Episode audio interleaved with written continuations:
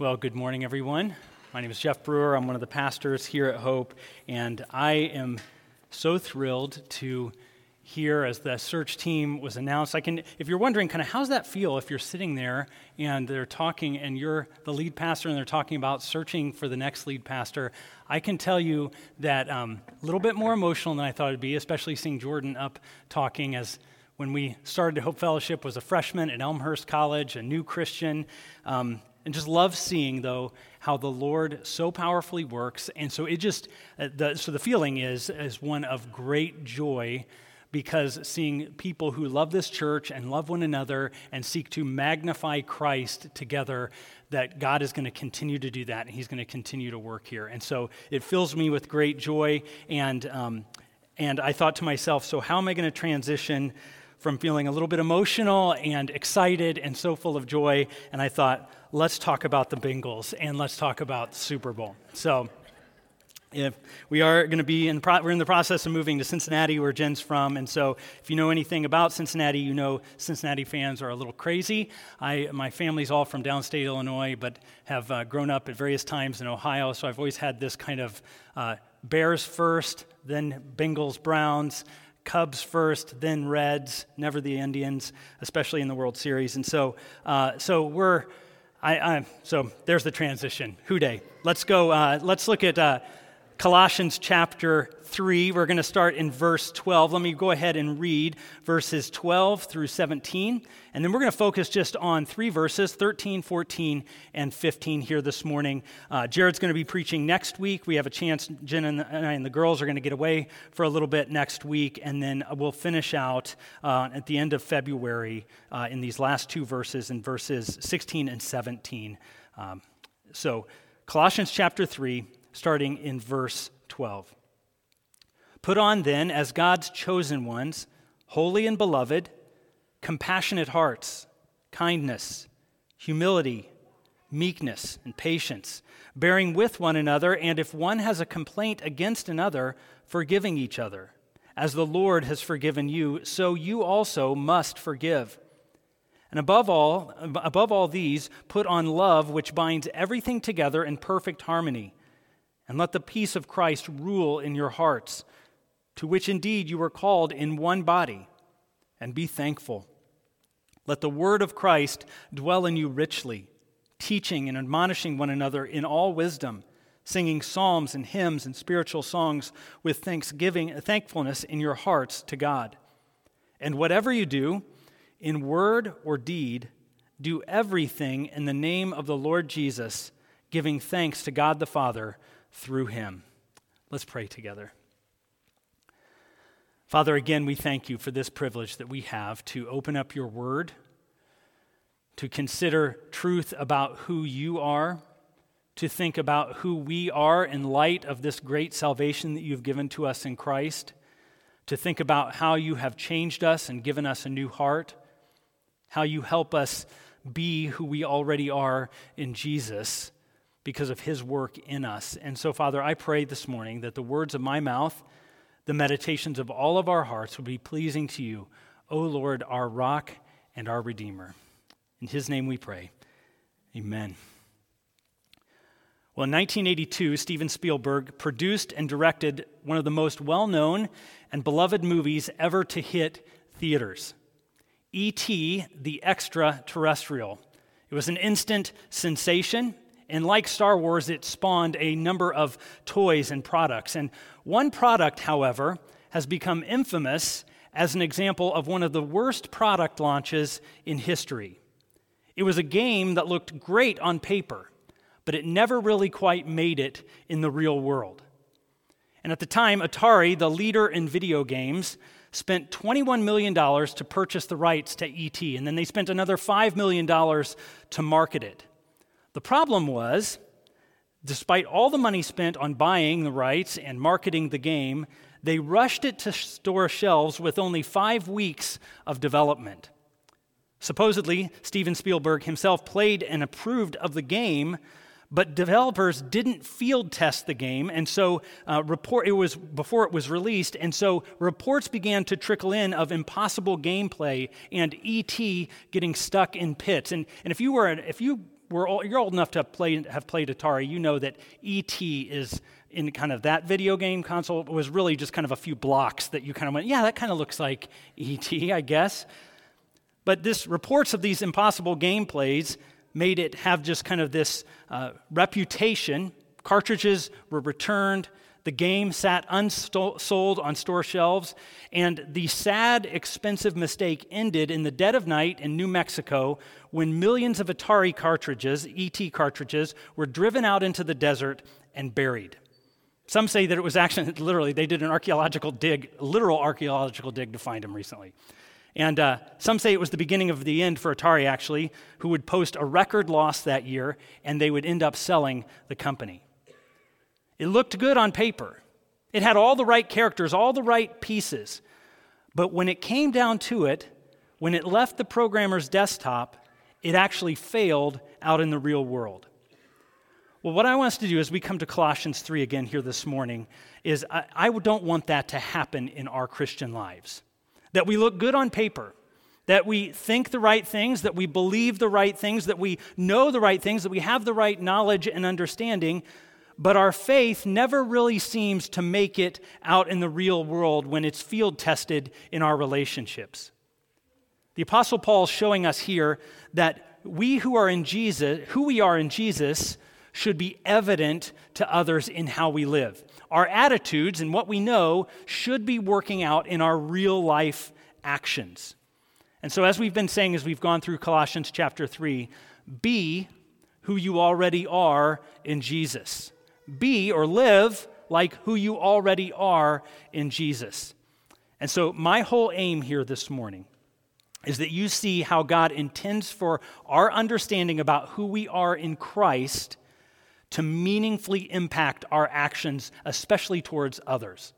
That there might be meaningful relationships being built because of who we are in Jesus, our attitude about who we are, and is impacting our actions towards others. So, here on this Super Bowl Sunday, let's get in and look at the three point stance to being ready in relationships. See what I did there? That was exciting. So, the three point stance in being ready for relationships in our attitudes. Number one, a forbearing attitude. Number two, a binding love. And number three, a ruling peace.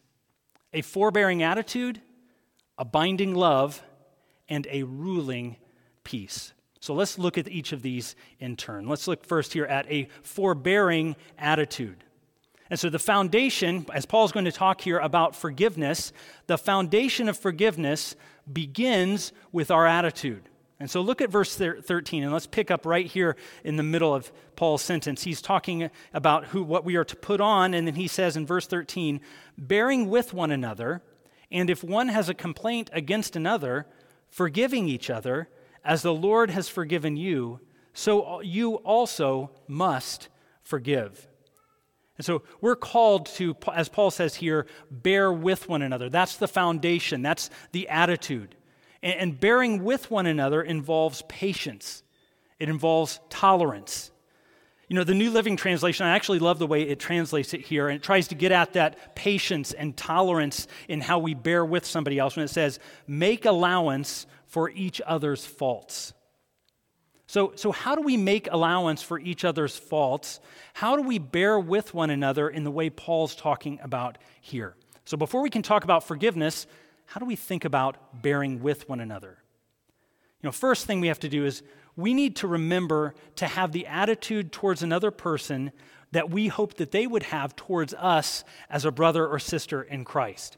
Really, it's, it's the golden rule in action that Jesus says. And as you wish that others would do to you, so do to them. As you would hope that others bear with you in your weaknesses, in your struggles, so also bear with them. The patience you hope they would give to you, you extend that same patience to them. And so we re- need to remember that to have the attitude, in order to bear with one another, to have the attitude with others that we hope they're extending to us. You know, the second way we could really think about how to bear with one another in our attitude means that we're, we're beginning with, we're kind of starting from the place that we don't expect everybody to be just like us. One of the beauties of the church is that God has brought people from all ethnicities, all races, all places, all different temperaments. God has made us different with different backgrounds, and He brings us into the body of Christ with gifts and with temperaments that the body of Christ needs. And so, as such, we need to provide an allowance for people to be different than us. So, to bear with somebody means that we begin with the, uh, the understanding that people are going to be different than us, and that's okay. And so, to believe the best is to bear with them even if somebody else has it, or when they have a different perspective. But, but there's one thing to kind of have the right attitude of how we start to bear with one another. We might ask the question, though, how do we do that practically? Paul continues and he says, kind of, he, he applies it specifically if one has a complaint against another, forgiving each other as the Lord has forgiven you, so you also must forgive.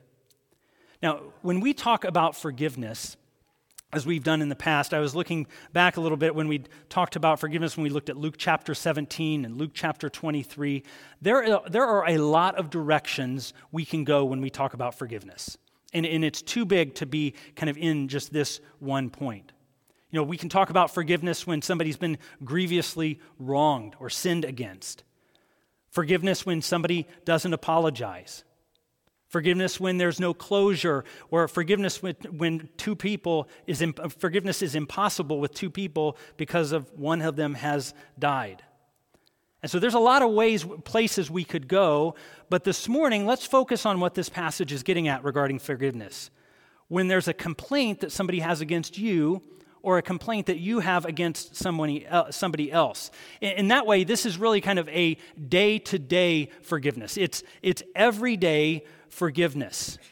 Because we all have lots of opportunities as we live with family members, as we live with friends, as we talk with others in our workplaces. We have lots of opportunities to forgive, like what Paul is talking about here. It's, in other words, it's, it's keeping short accounts in how we engage with other and extend forgiveness and also receive forgiveness. But if you notice here, what Paul doesn't do is Paul doesn't get into the weeds about the nature of the complaint. He's, he's not saying, well, if it's a big complaint, then do this. Or it, he's not really kind of saying, like, if you're in the right in the complaint or if you're in the wrong.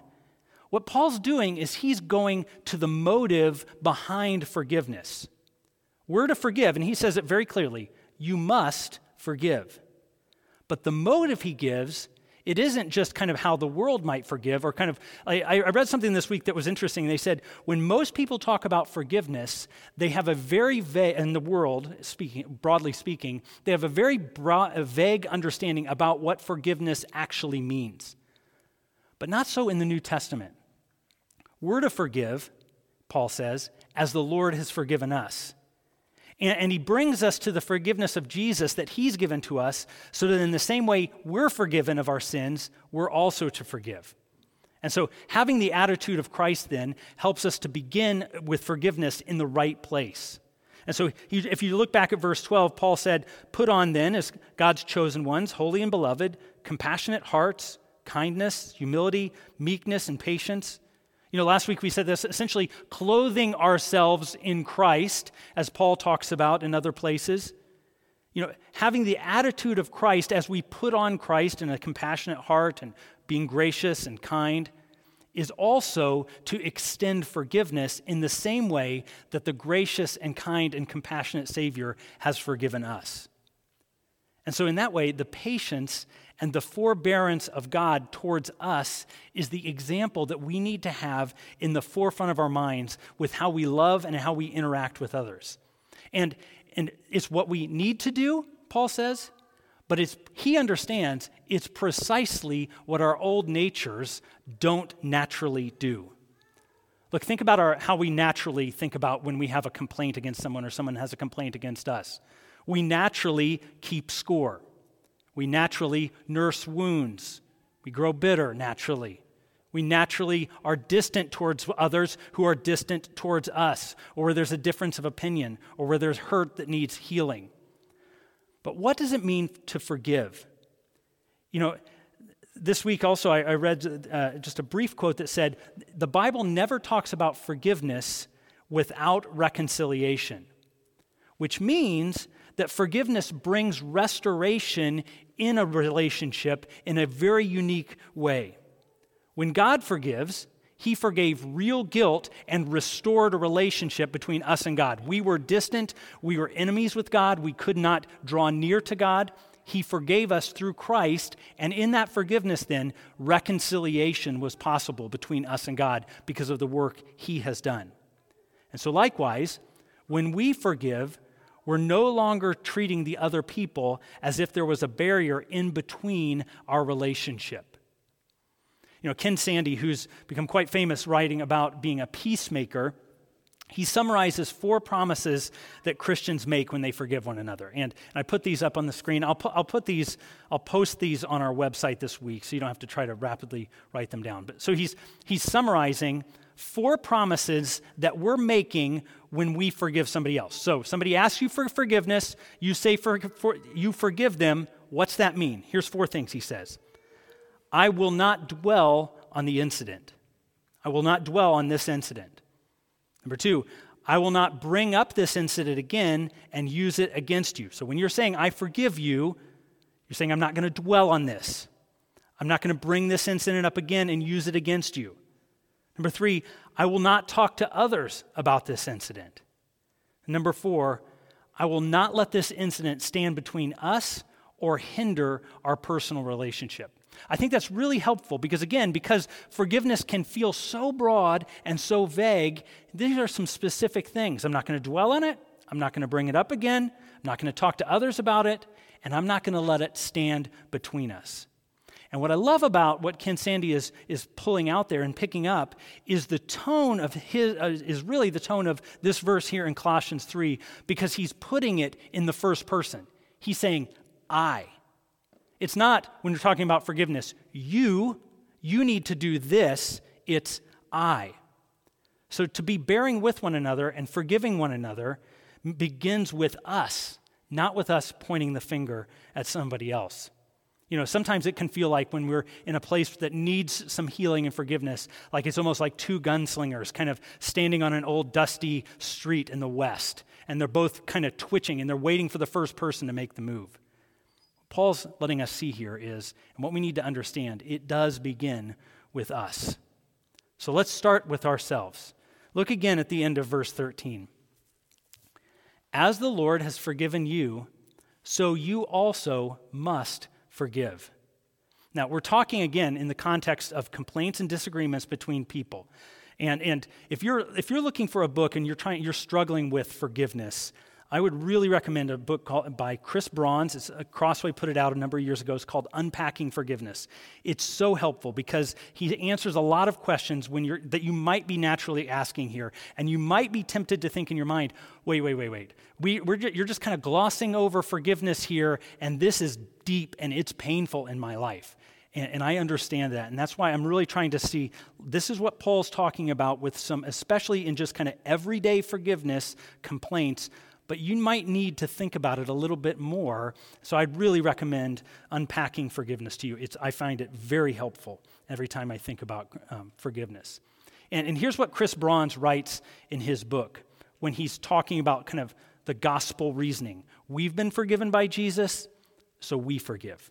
He says this Christians should always have a disposition of grace towards those who offend them. This is what Jesus modeled on the cross when he prayed, Father, forgive them, for they know not what they do. Even when he was dying an excruciating death, and before there was any repentance on the part of those who crucified him, he offered grace. We're to follow his example. I, love that. That Christians should have the disposition of grace towards those who offend them. We should be bearing with one another. We should be ready to forgive.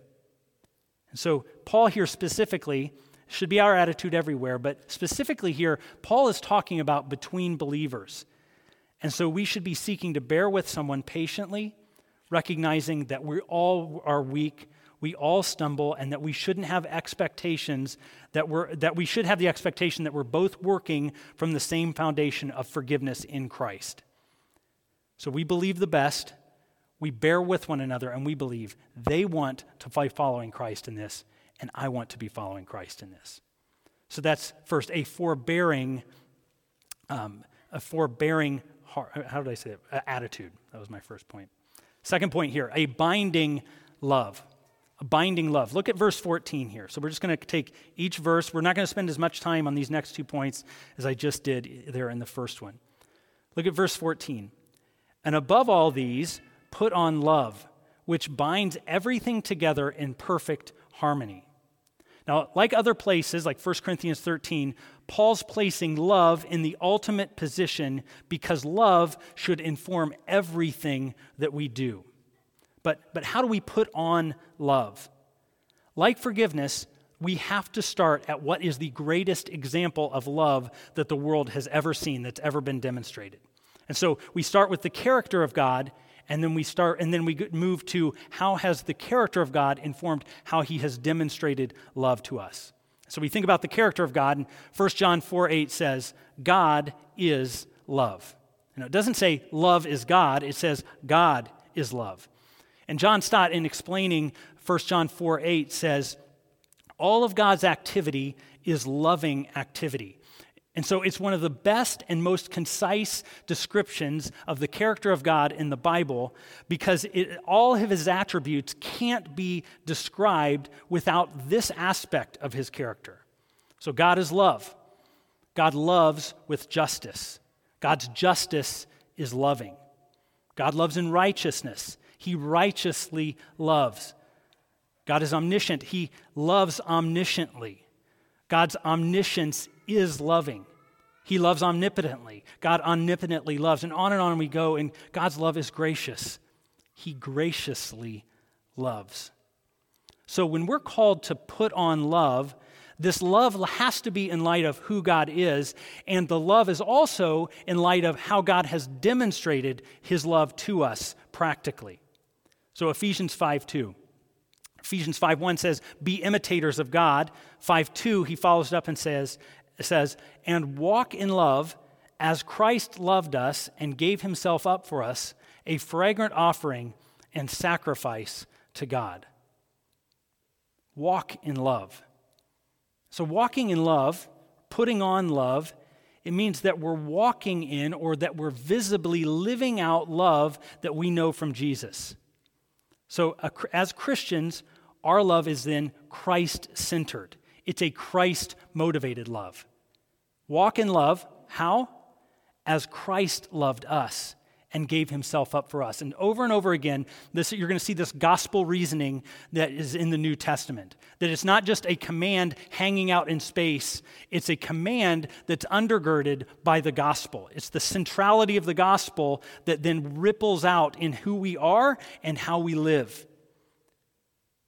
You might say, though, look, I, am not a naturally loving person. I don't really even understand love all that well. I didn't grow up in a loving family, or my view of love was twisted from a young age, or even I feel so unlovable, and so I can't even really enter into thinking too much about love.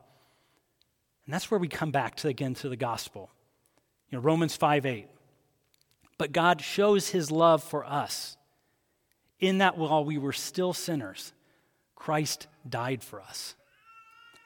And so think about it this way God demonstrated power when he created the world.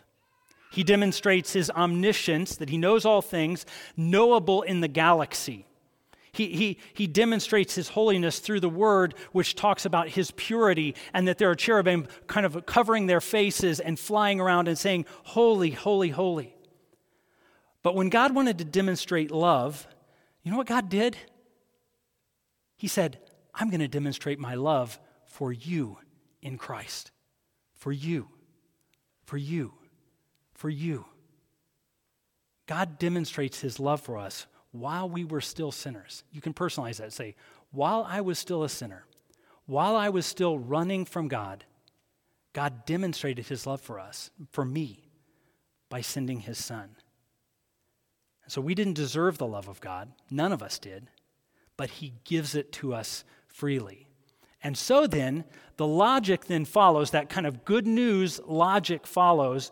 we who are undeserving recipients of the love of God were then called to love others. Here's what Jesus said in John 13 A new commandment I give to you, that you love one another. Just as I've loved you, you also are to love one another. So, again, gospel reasoning. Just as we've been loved, so we are to love. Now, then, let's put all of that kind of thinking about the character of God and the demonstration of the love of God in Christ in the gospel. Let's kind of read that back into Colossians 3:14.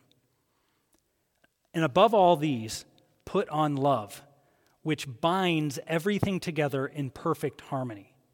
And so, this love of Christ, Paul's saying, it binds everything together in perfect unity, in perfect harmony. And so, he is again talking about our relationships with other people. It makes us, the love of Christ makes us stronger together than would we, we would be apart. You know, last week we talked about the giant sequoias and how they don't have a root system that goes down any deeper than 10 feet, but it spreads out over the, over the forest and it's intertwined with other roots from other sequoias and they're stronger together.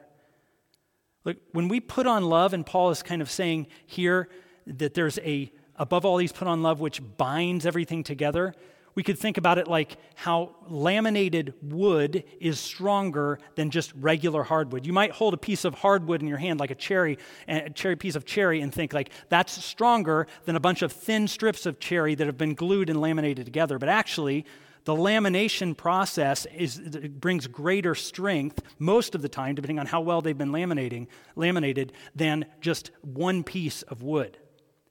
And so, put on love so that there's a tighter bond because the tighter the bond is between believers, the stronger we are and the more able we are to deepen our love for Christ and for other people and to demonstrate it.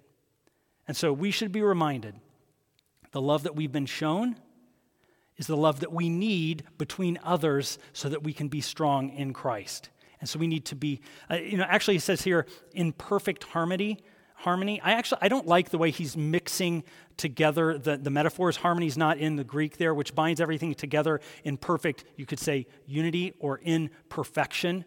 And so we need to remember this love that binds us together makes us stronger, and it's necessary between Christians.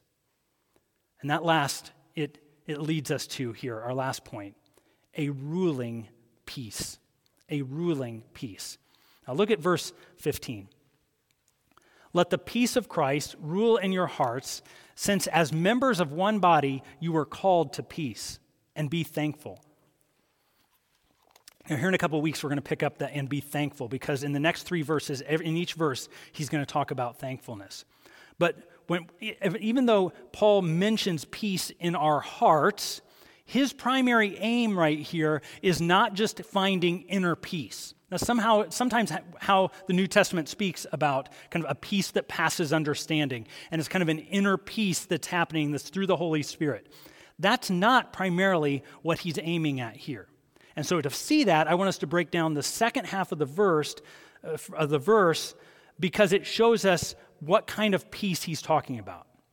So look at the second half. He says, "Since as members of one body you were called to peace."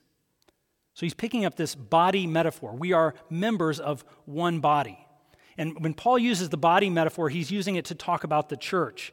And just like the body, our physical bodies, are unified under one head, this is a reminder that we're united together because we're all in Jesus. And so, over and over again in Colossians, Paul has been talking about that we are united with Christ. It's no longer we who live, like he says in Galatians, but Christ who lives in us. But it's not just us individually, we're all united in Christ, and so we're part of one body with Christ as the head.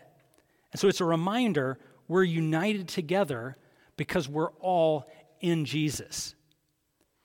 You know, you can cut a piece of potato off you can do a science experiment and put some toothpicks in it. You might have did this when you were in elementary school and put it in some water and you can it'll start to grow roots and you can plant that little piece of the potato and it'll grow more potatoes.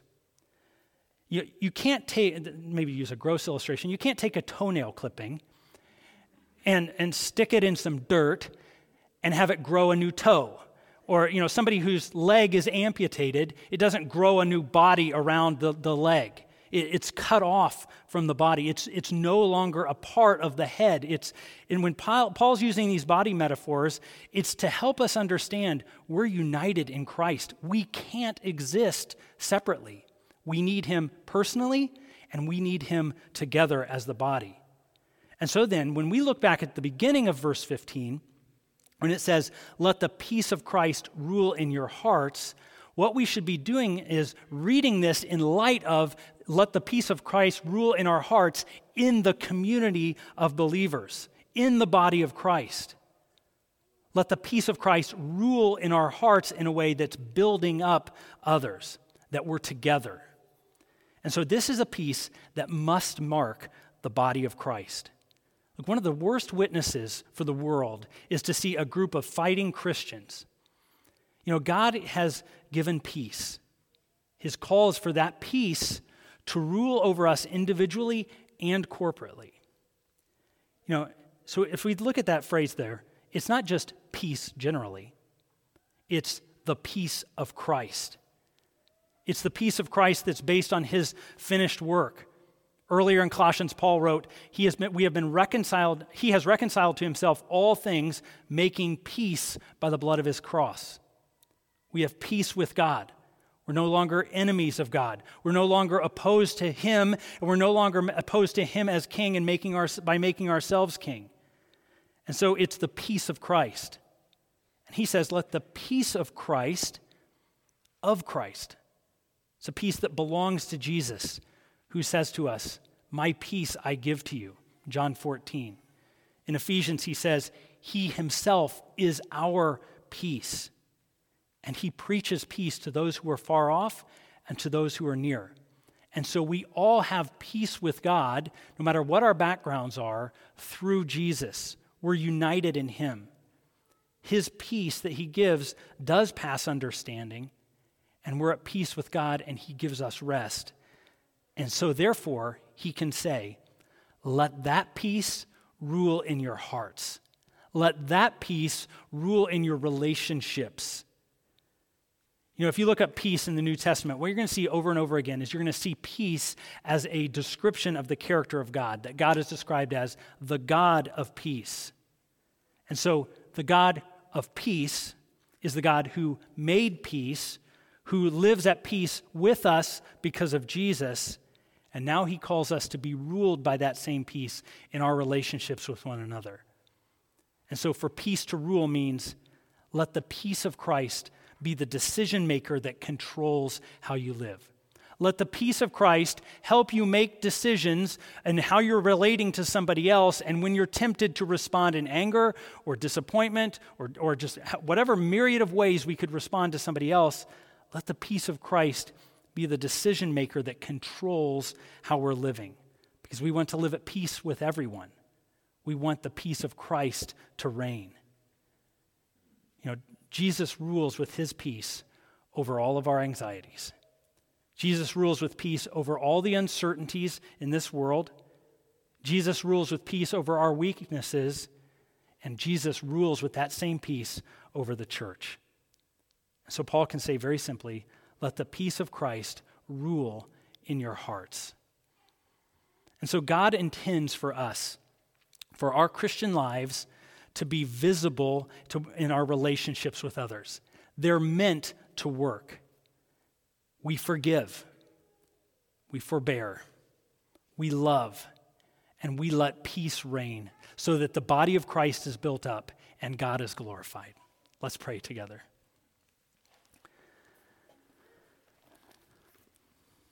Father, thank you that in all of these ways we have thought about the good news of Jesus here this morning. We can recognize how kind you have been to us, how forbearing you have been towards us. While we were still sinners, Christ died for us. We thank you that you demonstrated your love for us in Christ. We thank you, Father, for the way in which you are working in us. You are helping us to live at peace with one another. And so, Father, would you build your church? would you strengthen your church by us being marked by forgiveness and love and peace? For your glory, we pray. And all God's people said, Amen.